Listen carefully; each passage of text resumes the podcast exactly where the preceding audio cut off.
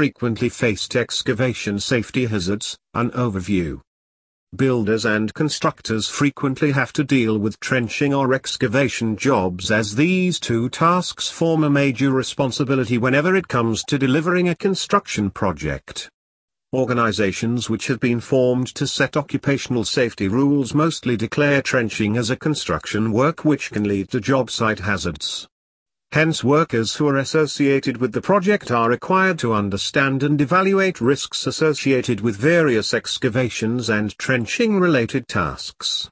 Not only can these jobs lead to fatalities and injuries they can further cause damage to properties.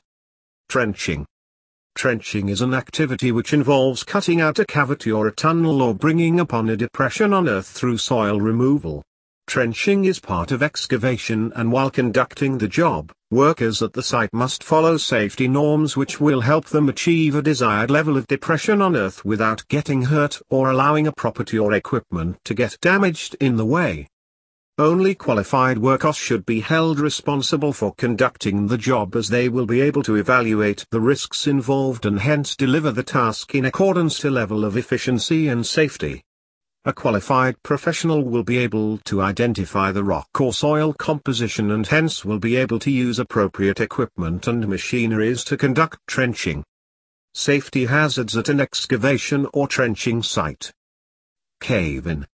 A very common hazard, workers face while working at a site is when a trench collapses.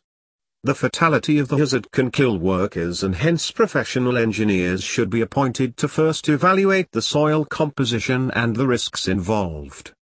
Since moisture or various weather elements are responsible in affecting stability of soil, these engineers can perform a test to determine whether a trenching or excavation job can be conducted at the site.